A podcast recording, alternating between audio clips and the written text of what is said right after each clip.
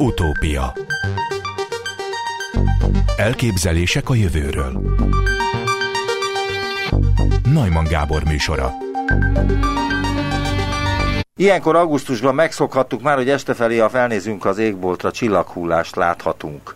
A Perseidák meteorraj augusztus 10 és 15-e között látható, de a csúcspont augusztus 13-án csütörtökön lesz.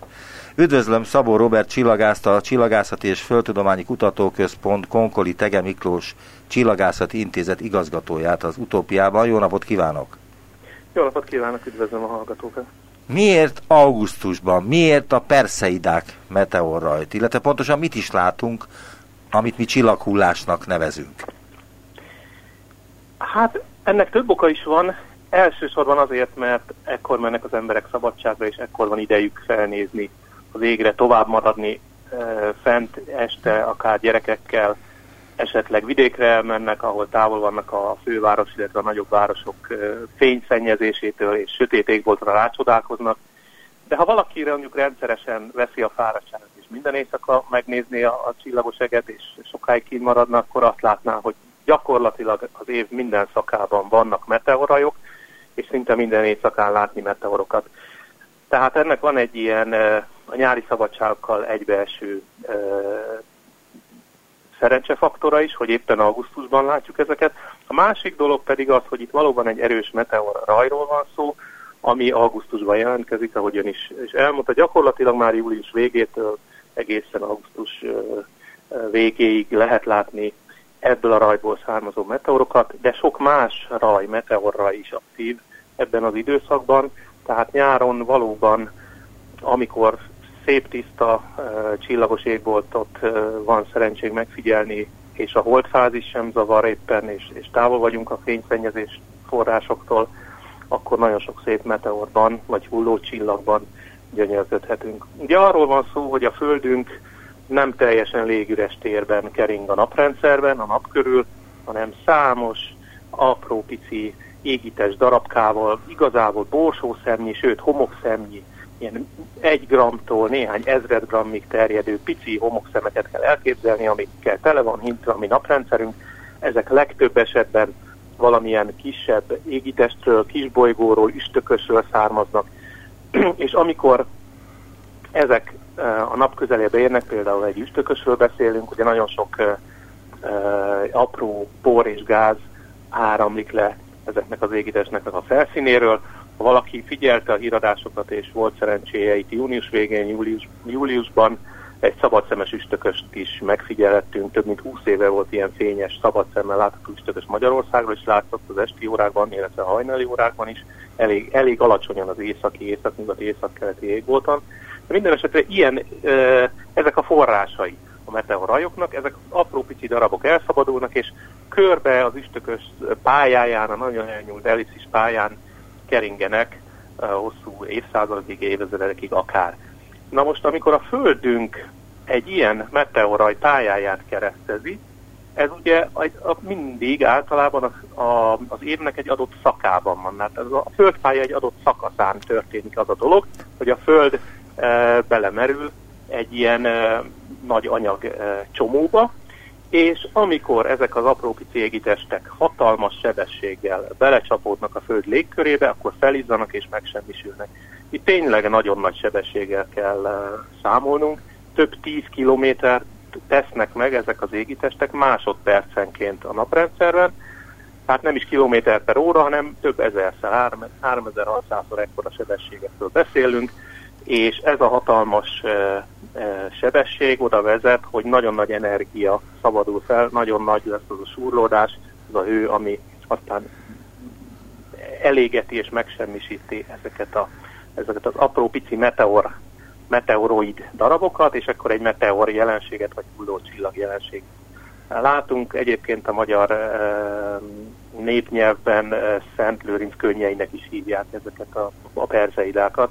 A perze, perzeidák pedig onnét kapták a nevüket, hogy amikor egy ilyen gyakorlatilag párhuzamos pály, egymással párhuzamosan mozgó égitesteket látunk, és a Földünk keresztezi ezeknek a pályáját, akkor látszólagosan egy perspektívikus hatás miatt az égbolt egy adott pontjáról látszanak ezek kiindulni, mintha onnan sugároznának szét, az egyik lefelé, a másik fölfelé, jobbra-balra, de mind egy pont látszanak kiindulni.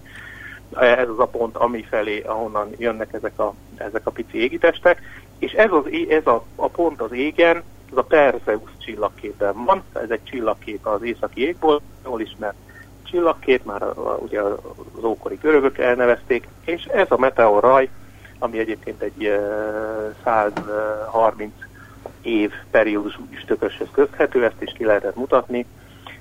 Ez a, ennek a, a kiindulási iránya az pont a Perseus csillagképen van. És attól nem kell tartani, hogy esetleg egy kicsit nagyobb ilyen szikladarab válik le arról a bizonyos üstökösről, és az már a Föld számára is veszélyes lehet? Ö, van ennek esélye, nem elhanyagolható, de nagyon pici az esélye. Amikor egy mondjuk egy alma nagyságú, vagy egy annál nagyobb, egy görögdénye nagyságú ég, kis szikladarab, kavicsdarab kerül a föld légkörébe, annak már van esélye, hogy, hogy lejut a földre, és nem esik szét darabokra, és nem semmisül meg teljesen. Ezek rendszerint már nagyon fényesek. Tehát egy átlagos, nagyon pici, néhány gram, vagy annál is kisebb súlyú pici porszem, az ugye az átlagos csillagok fényességével összemérhető szabad szemmel látszik, némelyik fényesebb, némelyik halványabb. Hogyha ilyen nagy teniszlabda vagy annál nagyobb méretű égitest találkozik a Föld légkörével, akkor egészen fényes meteor jelenség lesz tapasztalható. Ugye néhány másodpercig tart ez maximum, vagy néhány tized másodpercig, könnyű megismerni őket. A repülők, műholdak azok jóval hosszabb ideig, bár azok is mozognak az égen, de jóval hosszabb ideig láthatók. Itt tényleg egy nagyon rövid felvillanásról van szó. Ezek a, ezek a nagyobb méretű égitestek a, akár a telehold fényességét is elérhetik e, nagyobb esetben, és ezeknek van esély, hogy a Földet is elérjék, és valóban nem csak elsősorban ezekkel a, ezekkel a meteorajokkal vannak kapcsolatban, ott nem várunk már ilyen nagy-nagy darabokat, ezek régi, több száz éve akár a, a naprendszerben keringő ö, meteor rajok, amik egyre inkább aprózódnak, és egyre kisebb és egyre kisebb darabokból fognak állni. Tehát legfeljebb az egészen friss keletkezésű meteorajoknál lehet nagyobb égitestekre számítani, de nem csak rajokhoz kapcsolódó égitest darabok keringenek a naprendszerben, hanem teljesen véletlenszerűen a naprendszer ősi anyagából a formálódás közben kialakult és itt maradt, és a naprendszerben keringő kisebb-nagyobb szikladarabok um, is keringenek a nap körül, ezek véletlenül találkozhatnak a Földdel. Úgy kell elképzelni, hogy gyakorlatilag a méret eloszlás az folytonos. Az egészen pici homokszemektől a hatalmas több száz kilométeres égitestekig mindenféléből van, elég sok. Ugye a csillagászoknak ez egy jól meghatározott feladata, hogy ezeket felmérjék, megismerjük a tulajdonságaikat, milyenek vannak, mekkorák, melyik méretűből és tömegűből mennyi található a naprendszerben, ezek közül mennyi veszélyes, mennyi az, ami a földpályát is keresztezheti, és, és gyakorlatilag ez egy mindennapos megfigyelési feladatot ad a csillagászoknak, mert hogyha egy veszélyességitestet sikerül időben észrevennünk, akkor talán tudunk is valamit tenni ellene. Szerencsére ezt még élőben nem kellett kipróbálni. Itt a nagyon veszélyes dolgok azok a néhány száz méter vagy kilométeres égitestek igazából.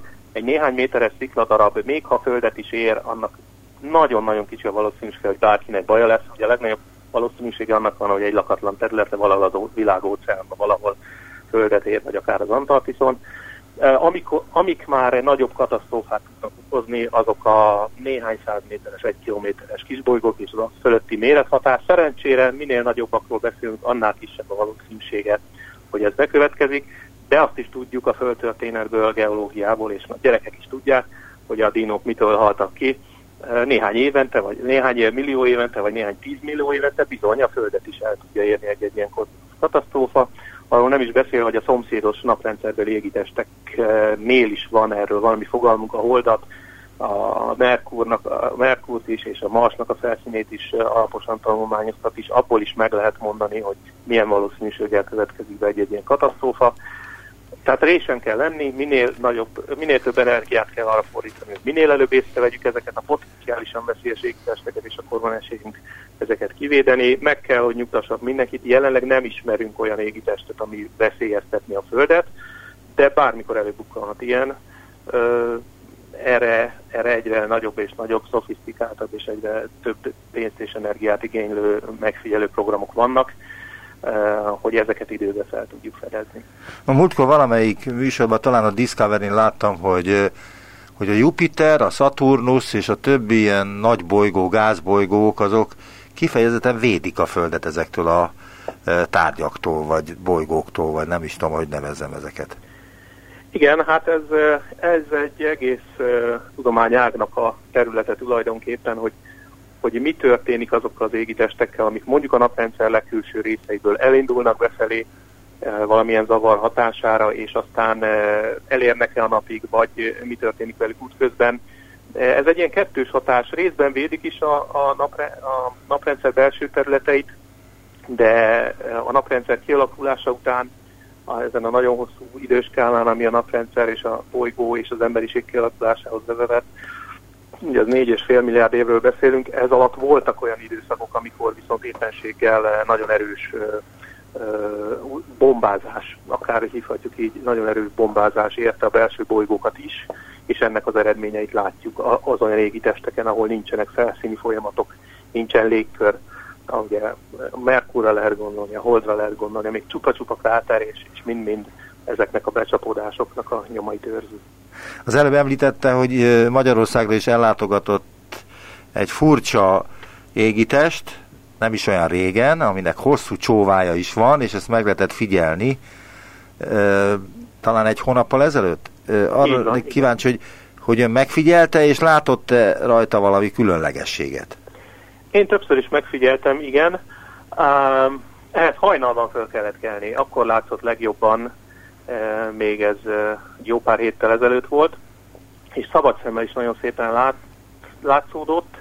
Én még emlékszem arra is, elég öreg vagyok, hogy 1996-ban és 97-ben, két egymás követő évben is két nagyon fényes üstökös volt látható, az egyik a Hiakutake, a másik pedig a Hale-Bopp üstökös, és most majdnem 25 évvel később a Neowise nevű üstökös, amit egy űrszondáról, egy, egy űrben keringő infravörös távcsőről neveztek el, mert a felfedezőkről nevezik el az üstökösöket, ez az egyetlen olyan égitest. A felfedező az, aki elsőként regisztrálja azt, hogy itt van valamilyen furcsa hát, bolygó, vagy igen, nem tudom micsoda. Igen, igen, igazából... Vagy azonosítja, hogy ez egy üstökös? Nagyon, nagyon pontos, ez egy üstökös, így van, tehát de ennek nagyon pontos és szigorú szabálya annak, hogy hogyan kell megtenni a, a bejelentést a, a Nemzetközi Csillagászati Unióhoz, ahhoz, hogy elfogadjanak valakit felfedezőnek.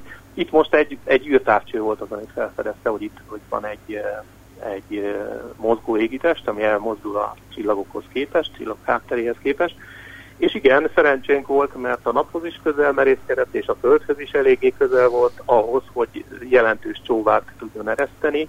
Kettő csóvája is volt egyébként, a, egy gázból és egy, egy porból álló csóva.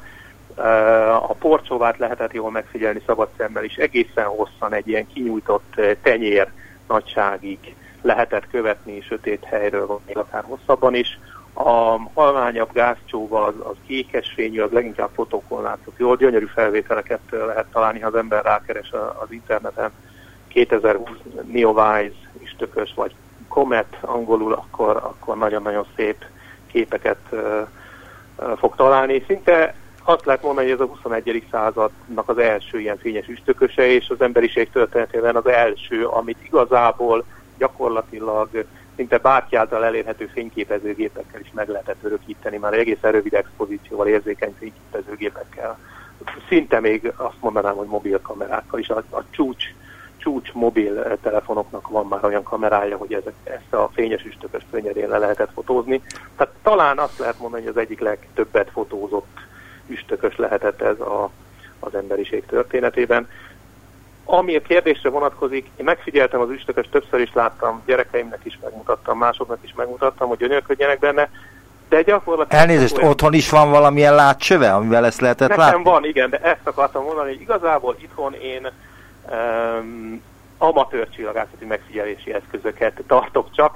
Hát van az obszervatóriumban, amit én igazgatok, ott vannak, ott vannak Magyarország legnagyobb távcsövei, tehát ember általában ilyet nem tart, de mondjuk nyilván az amatőr csillagászak álma egy ilyen nagyméretű, jó nagy fénygyűjtő képességű távcső. Nekem egy pici amatőr távcső van, amivel már akár halványabb objektumokat is meg lehet nézni, és egyébként mindenkinek azt ajánlom, hogy az égbolt megismeréséhez, vagy a tájékozódás elkezdéséhez ahhoz ilyen kisebb vadásztávcsőket, binokulárokat szerezzen be, azzal már nagyon szépen lehet látni az égbolt rengeteg csodáját. Ha azzal valaki el tud tájékozódni az égen, megtalálja csillagképeket, fényesebb, halványabb objektumokat, akkor, akkor ajánlom én azt jó szívvel, hogy egy nagyobb távcsőbe beruházzon, és, és akkor ha már még, ha még mindig kitart az érdeklődés, akkor érdemes megfelelő térképeket, szoftvereket, eszközöket beszerezni az égbolt további tanulmányozásához. Visszatérve az eredeti kérdésre, az üstököst is én csak így szabad szemmel megmutatva másoknak is így gyönyörködtem benne, e, méréseket, csillagászati megfigyeléseket ilyen szempontból én nem végeztem rajta, ezt sok más e, csillagásztársam megtette a világ minden részén. Most akkor egy kicsit aktualizálom a kérdéseket, mert hogy, hogy hát nyár van, és nagyon meleg van itt Magyarországon, és több helyen is olvas, olvasni lehetett arról, hogy azért nem csak a globális felmelegedés miatt van egyre melegebb, hanem mert a nap is melegebb. Ez igaz? Tehát, hogy a nap melegszik? Nem, ezt határozottan tudom cáfolni. Kicsit bontsuk ki akkor ennek a részleteit mert nem mindegy, hogy milyen időskálán kérdezzük például. Tehát az biztos, hogy az a az éghajlatváltozás, amit mi most megfigyelünk, és globális felmelegedésnek hívunk, ugye néhány éves, évtizedes skálán ez, ez nagyon markánsan megfigyelhető a mérési adatokban, és sőt, szerintem velem együtt idősebbek emlékeznek rá, hogy egészen más teleink voltak 30-40 évvel ezelőtt. Tehát már az emberi időskálán, egy emberi élet alatt is látszik, hogy valóban változik valamelyik az időskál, vagy a, a, az éghajlatunk, ugye a, nem csak a hőmérséklet, de a csapadék eloszlása, mennyire szélsőséges, egyszer esik le hatalmas mennyi csapadék, utána pedig akár hónapokig szárazság van egy adott helyen. És hát ez egy, egyfajta éghajlatváltozás, ami, aminek érdekes módon a napból jövő energia áramhoz, energia a teljesítményhez, az a teljesítményhez, amit a napból kapunk, a, a földegységnyi területe, mondjuk egy négyzetméterre vonatkoztatóan. E, szeretnénk e között kapcsolatot keresni, és mérik is a szakemberek a napból kijövő sugárzást, de azt találták, hogy ez nem változik ezen az időskálán. Sok, akár több évtizeden keresztül is nézték, ez gyakorlatilag néhány ezreléken belül nem változik. A napnak a sugárzás azt lehet mondani, hogy állandó szerencsénkre, mert hiszen, hogyha a nap nagyon nagy mértékben változna, ahhoz nagyon nehezen tudnánk alkalmazkodni, akkor sokkal szélsőségesebb időjárás változásokkal kellene egy, egy földszeri bolygón számolni. Vannak olyan csillagok, ismerünk olyan csillagokat, amik akár néhány perces, vagy órás, vagy akár néhány éves időskálán, akár 50%-kal is megváltoztatják az energiatermelésüket, kibocsátásukat, pontosabban így mondanám, ami az, az az energia, ami elhagyja a felszínüket, Szerencsére a napnál ez nem így van. Tehát gyakorlatilag azt lehet mondani, hogy a mi napunk állandó fényességgel, állandó energiával sugároz. Azért is mondom az energiát inkább nem csak a fényességet, mert nem csak a látható fényről van itt szó, hanem az infravörös sugárzást is bele lehet érteni, az ultraivas sugárzást is. A teljes bizonyossággal megállapítható, hogy nem a nap energi, energia termelésének, vagy energia kisugárzásának a változásával van kapcsolatban a globális felmelegedés. Ez egy sokkal-sokkal bonyolultabb rendszer, az állandó energia betáplálás ellenére is tudnak olyan változások bekövetkezni, mert hiszen eh, ez nem egy zárt rendszer olyan értelemben, hogy mi magunk is, az emberiség is nagyon jól tudjuk, hogy aktívan teszünk azért, hogy, hogy ne legyen olyan a, a, az éghajlatunk, mint amilyen volt, tehát aktívan pumpálunk bele például széndiokszidot, sokkal többet, mint amennyit mondjuk a természet eh, pumpálna vagy kivonna a légkörből. Tehát ez egy, egy nagyon jelentős hatás, ami sokkal jelentősebb, mint az, hogy a napnak esetleg egy picit változik a, a, az energiakibocsátása, de ez nem így van. Ez is megtévesztő, mert vannak nagy energiaesemények a napon, időnként e, nagy napkitörések, amikor e, töltött részecskék árama indul el a Föld felé, vagy a naprendszerben másfelé. Ha ez eltalálja a Földet, akkor oko- tud okozni galibákat, de nem a felmelegedés lesz a hatása, hanem mágneses, elektromos anomáliákat okoz, a műholdak megbolondulnak, esetleg károk keletkeznek az energiaátviteli rendszerbe, a, a, a, a távvezetékekben ilyenek is előfordulnak, de ez nem egy extra, ezeknek az energiája gyakorlatilag elhanyagolható az képest, ami állandóan jön a napból, ezek a töltött részes áram és a, a földdel való találkozás miatt okozhatnak nagyobb galibát. De még egyszer visszatérve az eredeti kérdésre, hogy változik-e a nap energia kibocsátása, valójában változik, ezt tudjuk, csak nem olyan időskálán, ahogy azt egy laikus elképzeli, ugyanis a csillagok is változtatják a fényességüket, azok is, amik annyira állandóak egyébként hosszú időtávon, mint a mi napunk, szerencsére emberi időskálán nem nagyon változik, de a nap saját időskáláján sok-sok milliárd év alatt bizony változik az, a, a, a, az energiakibocsátása, és például 10 milliárd év múlva a napunk egy hatalmas vörös óriás lesz, és sokkal több energiát fog kibocsátani egységnyi idő alatt, mint most a napunk, akár százszor annyit is, és az bizony, az már egy következő generációnak, az emberiség, ha túléli, és még pár milliárd évig itt tud maradni a Földön, akkor annak a generációnak fog problémát okozni. A mi en, um, éghajlatváltozásunkat azt nem tudjuk ilyen módon a nap változásával, bármiféle, bármiféle változásával kapcsolatba hozni. Utópia Továbbra is Szabó Robert a vendégem, és a nagy leállás, amit a koronavírus járvány okozott, hogy leálltak a gyárak, leálltak a repülőgépek, leállt a Föld hónapokra lényegében, hogy ezt lehetette látni a világűrből. Többféle hatás megfigyelhető volt, ez egy nagyon érdekes kísérlet volt, ha ilyen szempontból nézzük. Persze senki sem készült ilyen kísérletre, és senki sem jó szántával kísérletezik ilyen dolgokkal, hogy leállítjuk az egész világnak a gazdaságát, és mindenkinek otthon kell maradni, aki csak teheti. De valóban az, hogy leállt a közlekedés, leállt a gyárak, nagyon sok minden leállt, ennek voltak észrevehető jelei. Bizonyos helyeken a, a, a légköri szennyezés az észrevehetően csökkent, ipari kibocsátásról beszélve elsősorban a Föld nagyon sok területén Kínától ugye Észak-Olaszországig ezek gyönyörűen megfigyelhetők voltak műholdakról. Ugyanakkor a repülő közlekedésnek a, a, a nagyon nagy mértékű csökkenése például azt okozta, hogy jóval kevesebb kondenszcsík volt látható az égen, ezek a csillagászok kimondottan örültek, de bizony a felhő képződést is befolyásolják ilyen, ilyen dolgok. Itt is tetten érhető, nyomon követhető az emberiségnek a, a lábnyoma, ha úgy tetszik, az a hatás, amit az utazgatásainkkal ugye a földünkön hagyunk. Aztán az is érdekes egyébként, hogy a hajók is, repülők is jóval kevesebb utat tettek meg. Ez például egy olyan nem várt hatást is okozott, hogy jóval kevésbé pontosak lettek a meteorológia előjelzések. Ugyanis majdnem minden repülőgép, majdnem minden teherszállítóhajó a tengeren nagyon-nagyon sok mérést is el tud végezni, szinte ingyen ráakasztanak egy-egy műszert, és, és folyamatosan szolgáltatja az adatokat. Ezeknek a száma, az adat, beérkező adat mennyiség száma és a mintavétel helye nagyon nagy mértékben lecsökken, és ez, ez bizony gondot, gondot okoz a nagy pontosságú meteorológia előrejelzésekben.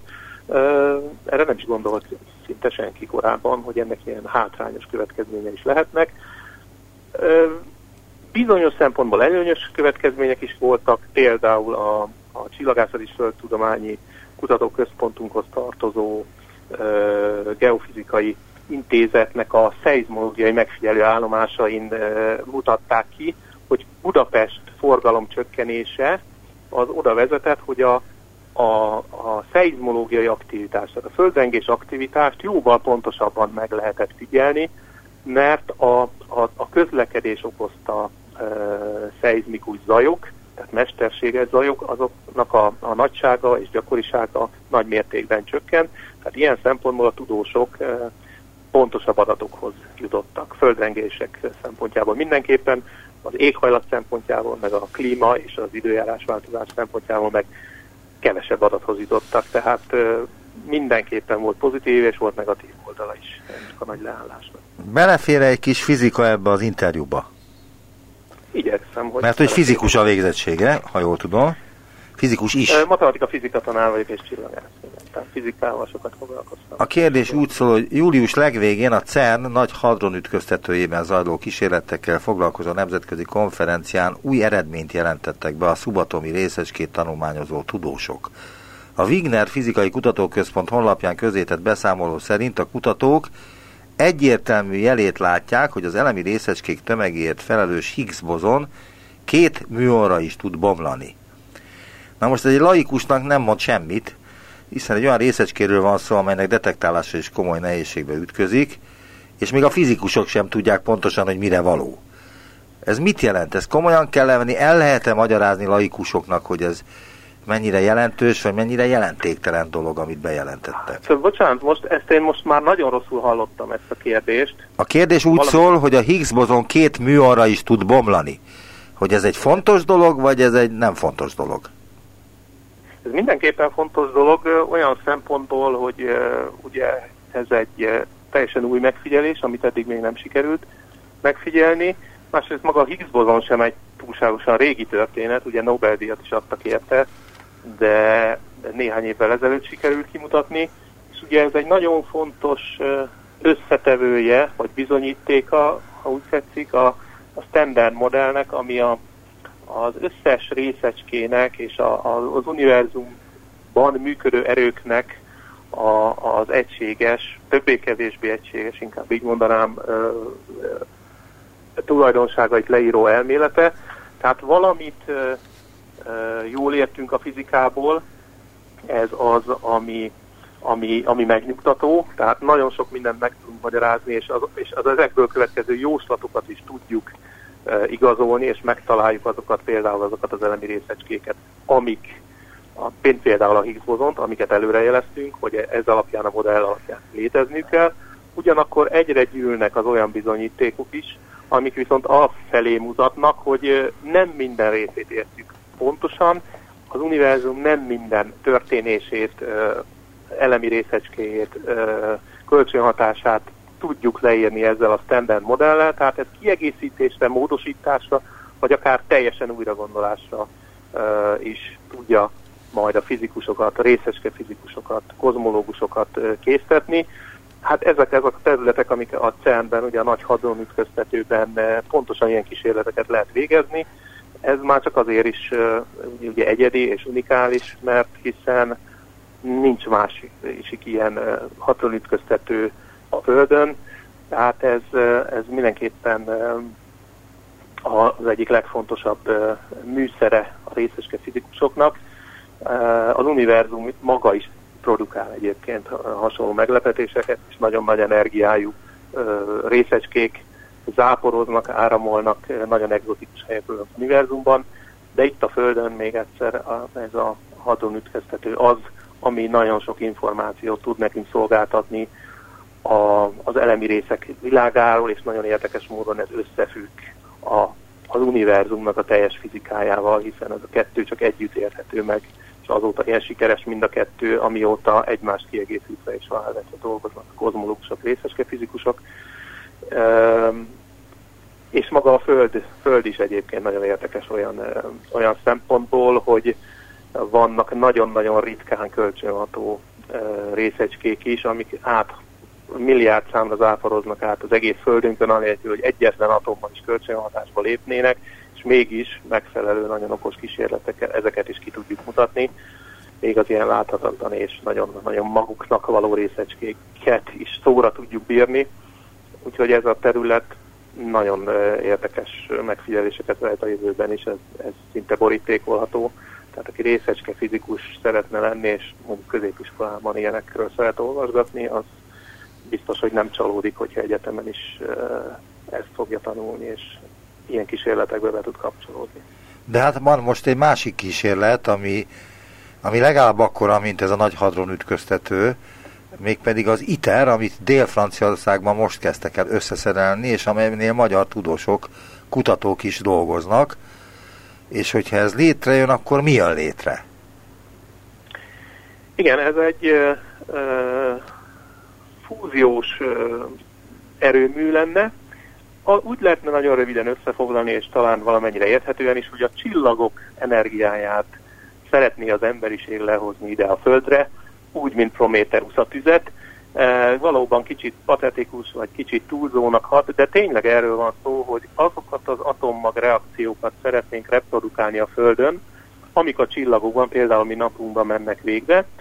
Ez is atomenergia olyan szempontból, hogy az atommagban, atomok e, magjában található és felszabadítható energiával dolgozik, de különbözik attól a, a, a, a laikusok által is jól ismert, sokszor emlegetett és sokak által nagyon e, is, is félelmetesnek tartott és bezárandónak tartott e, e, atommag hasadással működő például a Paksi atomerőműről, ami, ahol ugye nagy tömegű atomok szétbomlásakor keletkezik az energia, itt ebben az új típusú erőműben pedig pont fordítva, kis méretű, tehát hidrogén atomoknak gyakorlatilag az ütközésével keletkezik energia, olyan atomreakciók mennek végbe, és a cél az, hogy olyan módon lehessen ezt a folyamatot fenntartani hosszú ideig, hogy energiát termelj. Tehát ebből energiát nyerjünk. Most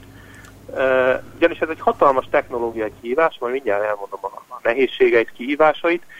Most még egyelőre olyan fázisban van a kísérlet, hogy sikerült már megcsinálni, demonstrálták, hogy ez működik, de nem termelt még energiát. Hát több energiát kellett befektetni, hogy ez egyáltalán elinduljon és létrejöjjön, mint amennyit a végén ki lehetett belőle nyerni.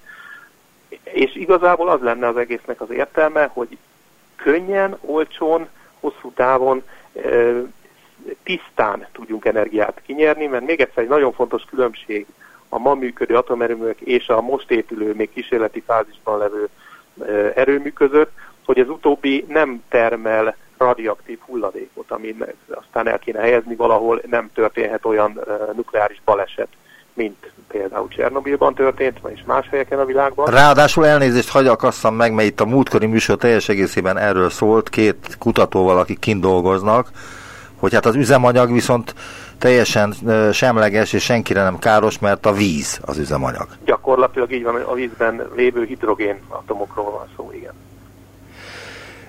mit, igen, és mit szólt ahhoz, hogy a NASA összeállt a Crew Dragon nevű űrhajó felbocsátása kapcsán a SpaceX-el, Elon Musk milliárdos cégével, és együtt bocsájtottak fel egy űrhajót, Robert Benken és Douglas Harley veterán astronauták utaztak föl az űrállomásra, a közös nemzetközi űrállomásra, és hát sikeresen vissza is jöttek és landoltak, hogy ez azért elég nagy szenzáció, hogy voltak éppen egy magánember is be tudott szállni az űr bizniszbe. Igen, igen, mindenképpen történelmi pillanatoknak voltunk tanulni, azt lehet mondani, mert hiszen ugye a, a, az Egyesült Államok és a NASA mindig is vezető űrhatalom volt, viszont az űrsiklók nyugdíjazásával, amik ugye a nemzetközi űrállomásra szállították az űrhajósokat szinte menetrendszerűen, a NASA-nak megszűnt az a lehetősége, hogy űrhajósokat küldjön a világűrbe, illetve a nemzetközi űrállomásra, és most így van, valóban, ahogy én sem, egy magáncég bevonásával, SpaceX bevonásával sikerült olyan űrhajót kifejleszteni, illetve olyan szerződést kötni, olyan megállapodást kötni, hogy a SpaceX által fejlesztett űrhajó vitte fel NASA astronautáit a nemzetközi űrállomásra, ez nagy siker a cégnek is, és nagy siker az Egyesült Államoknak is, hogy ilyen módon visszatértek az űrkutatásba.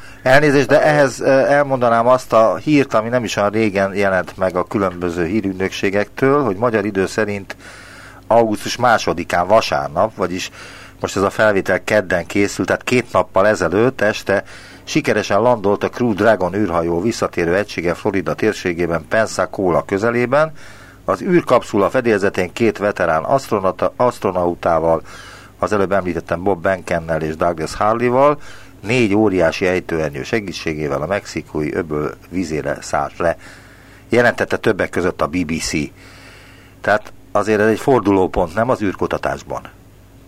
Igen, igen, ez mindenképpen az, hogy első próbálkozása ez a vállalkozás sikerült, föl is épségben értek ugye ott is nagyon sokan követték Magyarországról is az élő közvetítést, magyar nyelvű közvetítés is volt, illetve a visszatérés az is egy nagyon, ugye mindig ez a két, már egy repülőgép fel- és leszállásnál is, ez a két legveszélyesebb manőver, a felszállás és a leszállás, az, hogy mind a kettő ennyire tökéletesen sikerült, az azért nagy reményekre jogosítja az amerikai űrkutatást, és fontos is volt ez a lépés az amerikaiak szempontjából, mert nagyon sok országot vihet, ha lehet így mondani, az amerikaiak nyomában, és nem csak az orosz űrkutatásról beszélünk, vagy az európai űrkutatásról, hanem nagyon sok más ország, ázsiai országok beléptek ebbe a klubba, akik az űrkutatásba komoly pénzeket fektetnek. Ez egy, ez egy gyorsan fejlődő terület, azt lehet mondani. Az emberiséget ugye régóta foglalkoztatja az a kérdés, hogy létezik-e földön kívüli intelligencia. És erre valamelyik fizikus talán azt válaszolta, akitől ezt megkérdezték, hogy hát azt ő nem tudja, hogy a Földön kívül létezik-e intelligencia, de hogy a Földön nincs, az már régen bebizonyosodott. Ez egy, persze ez nem kell annyira komolyan venni, de ez kapcsolódik az a kérdésem, hogy 1961-ben a Cornell Egyetem OZMA projektjét indító tudományos megbeszélésre Frank Drake asztrofizikus készített egy képletet, amelynek segítségével matematikai alapon meg lehet becsülni a tejútrendszerben létező aktív, kommunikálni képes földön kívüli civilizációk számát. A róla elnevezett egyenletben Drake egyenletnek hívják, igyekezett figyelembe venni minden tényezőt, a csillagok keletkezésének sebességét, a bolygókkal rendelkező csillagok arányát, a bolygók életre való alkalmasságának valószínűségét, a kifejlődő élet értelmessé válását, az értelmes élet technikai civilizációvá válásának lehetőségét, illetve az idősávot, amíg az adott civilizáció kommunikációs célú adással kísérletezik. Bár az egyenlet alapján az újabb elképzelések szerint körülbelül 36 civilizáció létezik galaxisunkban, a gyakorlatban egyiknek sem sikerült a nyomára bukkanni. Miért nem? Ez lenne a kérdésem. Uh, igen, megint csak uh, félig hallottam, és a, a Drake egyenletet hallottam, ha jól emlékszem, ugye, és annak a... Annak, hogy, hogy az ált, a Drake egyenlet által kiszámolható, hogy, hogy a mi galaxisunkban 36 civilizáció létezhet. Uh-huh. Amit úgyse értünk Igen. meg, hogy miért pont 36, de most ebben nem menjünk bele, de önnek erről mi a véleménye? Um, ez egy nagyon érdekes kutatási terület, és szerintem az egyik leg, legérdekesebb. A, azt is mondhatom, hogy, hogy ezért lettem csillagász, és szinte egy egész generáció nőtt föl azon az utóbbi évtizedekben, hogy elkezdtük felfedezni azokat a távoli csillagok körül keringő bolygókat, amiket mindig is sejtettünk, hogy ott vannak, hiszen elég csak a csillagok háborújára gondolni, már a 70-es években George Lucas feltételezte. Minden valamire való sci történet és film így kezdődik, hogy valahol egy távoli bolygón mi történik. És hát ugye ebben a Drake egyenletben ez az egyik, leg, ez egy, egyik, több faktor is van, de ez az egyik, hogy mennyire gyakoriak a bolygók a csillagok körül. És 25 évvel ezelőttig gyakorlatilag semmit nem tudtunk erről, mert csak egyetlen egy példát ismertünk, a saját naprendszerünket. Mára pedig bebizonyosodott, hogy ezek a bolygók nagyon-nagyon sokan vannak, szinte minden csillag körül keringenek bolygók vagy bolygórendszerek, több, jóval több bolygó van a mi tejútrendszerünkben, mint a hány csillag. Tehát ez a része biztosan nem lesz egy szűk keresztmetszet abból a szempontból, hogyha életet keresünk a más bolygókon. De hát itt nagyon sok más tényező is van, amiket itt szerkesztő úr felsorolt az előbb, és sajnos ezekről viszont nagyon keveset tudunk. Tehát a 36-ot kijelenteni, az egy nagyon nagy merészség. Az érdekes az, hogy ezeket a faktorokat egymás után szépen elkezdjük felfede, egyre pontosabban megérteni, inkább így mondanám. Mert ugye a következő az, hogy az egy dolog, hogy hány bolygó kering a távoli csillagok körül, de ezek közül nekünk azokra lenne szükségünk, ahol valójában lehet élet, hát nem túl forró, nem túl hideg, valamiféle komplex kémia és biológia előfordulhat, ezek már jóval kevesebben vannak, de még ezekről is az derül ki, hogy viszonylag szép számmal találhatók a, az univerzumban, és akkor itt gyakorlatilag, ez, ez egy két hatalmas lépcsőfok, Nobel-díjas is adtak, tavalyi 2019. októberében kapták az első, tá, első exobolygó, tehát naprendszeren kívüli bolygó felfedezésért Nobel-díjat két svájci csillagász, akik 25 évvel ezelőtt az első ilyet felfedezték. Tehát itt hatalmas lépésekkel és nagyon-nagyon fontos előrelépések történtek, de még mindig nagyon sok az ismeretlen ember a formulában, és amíg csak egy faktor is ismeretlen, addig nem tudjuk teljes bizonyossággal megmondani, hogy maximum becsléseink lehetnek, amik vagy jók, vagy rosszak, Uh, annyira bizonytalan, hogy még csak ezt se lehet megmondani.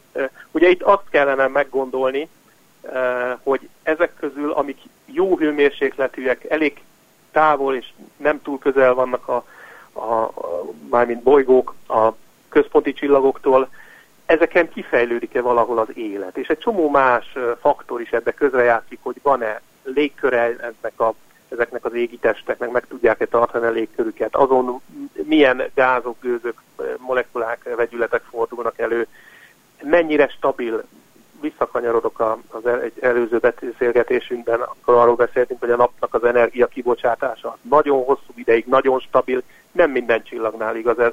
Nagyon-nagyon-nagyon sok tényezőt kell figyelembe venni, hogy megállapítassuk, hogy egy bolygó elvileg lakható-e vagy nem, és akkor érkezünk el a leges legnehezebb kérdéshez, hogyha minden feltétel adott, akkor milyen valószínűséggel fog kialakulni az élet egy adott bolygón? Megint csak ott tartunk, ahol 25 évvel ezelőtt az exobolygókkal kapcsolatban egyetlen példát ismerünk, és az pedig a saját Földünk és azon a található bioszféra. Nem tudjuk, hogyha létrehozunk valaki, vagy létrehoz egy teremtő, vagy az, az univerzum létrehozott ezer vagy egymillió lakható bolygót, és megvan hozzá minden feltétel, hány bolygón fog végül évmilliárdok alatt kialakulni akár csak a legprimitívebb életforma, és akkor utána megint csak egy csomó-csomó kérdőjel jön, ha egysejtő életforma kialakult, mi a valószínűsége, mennyi idő kell neki, és milyen faktorok játszanak közbe, hogy komplexebb, összetettebb életformák alakuljanak ki. Az izgalmas dolog az, hogyha ha ezeket meg tudnánk figyelni. Tehát ez, elméletileg ezzel lehet játszadozni, lehet jósolgatni. Az az izgalmas, hogy a következő évtizedekben a csillagászok és asztrobiológusok összefogásával akár találhatunk is olyan bolygót, amiről nem csak azt tudjuk kimutatni, hogy lehetséges rajta az élet, hanem esetleg azt is, hogy van rajta élet. És ezt nem úgy kell elképzelni, hogy rádióüzenettel fogunk az ottani zöld emberkékkel beszélni, hanem arról van szó, hogyha van egy, egy zöld növényekkel teli bioszféra egy távoli bolygón, annak nagyon jellegzetes, megfigyelhető, spektrális jellemzői lesznek a, a bolygóról jövő fényben, amit hatalmas teleszkópokkal most épülő, most tervezésre hatáló űrtávcsövekkel és földi gigantikus teleszkópokkal meg tudunk majd figyelni, akár még a mi életünkben. A mi gyerekeink, vagy akár még mi is megérhetjük, nem vagyunk olyan öregek, szerkesztő ura. Ez egy fantasztikus felfedezés lenne. Tehát ennek az elvi lehetősége megvan. Hogyha gyakoriak ezek a, az életformák a mi galaxisunkban és távolcsillagokon, akkor meg tudjuk őket találni, akár még a mi életünkben. Ez egy olyan fantasztikus perspektíva, hogy ebben a Drake formulának az összes egyes faktorában, hogy hány bolygó van, hány lakható ezek közül, hányan lehet alakulat ki, és így tovább, szinte mindegyik egy-egy Nobel-díjat ér, de hogyha felfedezzük, hogy van máshol élet az univerzumban rajtunk kívül, ami függetlenül jött létre tőlünk, az egy hatalmas nagy lépés lenne a, a, az egész helyünk megértésében, az univerzumban, hol van az emberiség helye, mennyiben egyedi, megváltoztatná teljes gondolkodásunkat, és az az izgalmas és az a fantasztikus, hogyha ez, ez így van, és gyakoriak a lakóbolygók, akkor ezeket meg fogjuk tudni találni néhány évtizeden belül. Megint csak azt tudom mondani, hogyha gyerekek, vagy, vagy érdeklődő, gyerekek szülei hallgatják ezt a műsort, akkor érdemes csillagásznak menni a következő években, évtizedekben, mert milyen fantasztikus missziókon lehet dolgozni, már Magyarországon is. Mi is egy olyan Európai űrügynökség által vezetett, illetve létrehozandó űrtávcsövön dolgozunk, több kollégámmal, amik az évtized végére felbocsátva több mint ezer távoli bolygónak a légkörét fogja megvizsgálni, nagyon alaposan, és hogyha van ezek között, között élhető, vagy lakott, és ennek megfigyeltő jellemzői vannak, akkor ilyen, pontosan ilyen űrkísérletekkel és űrtávcsöves megfigyelésekkel leszünk képesek a távoli élet eh, létrejöttét és, és létezését bizonyítani. Nagyon szépen köszönöm a beszélgetést Szabó Robert Csillagásza, a Csillagászat és Földtudományi Kutatóközpont Konkoli Tege Miklós Csillagászati Intézetének. Köszönöm a lehetőséget. Igazgatója volt a vendégem. Viszont hallásra! Még egyszer köszönöm az interjút.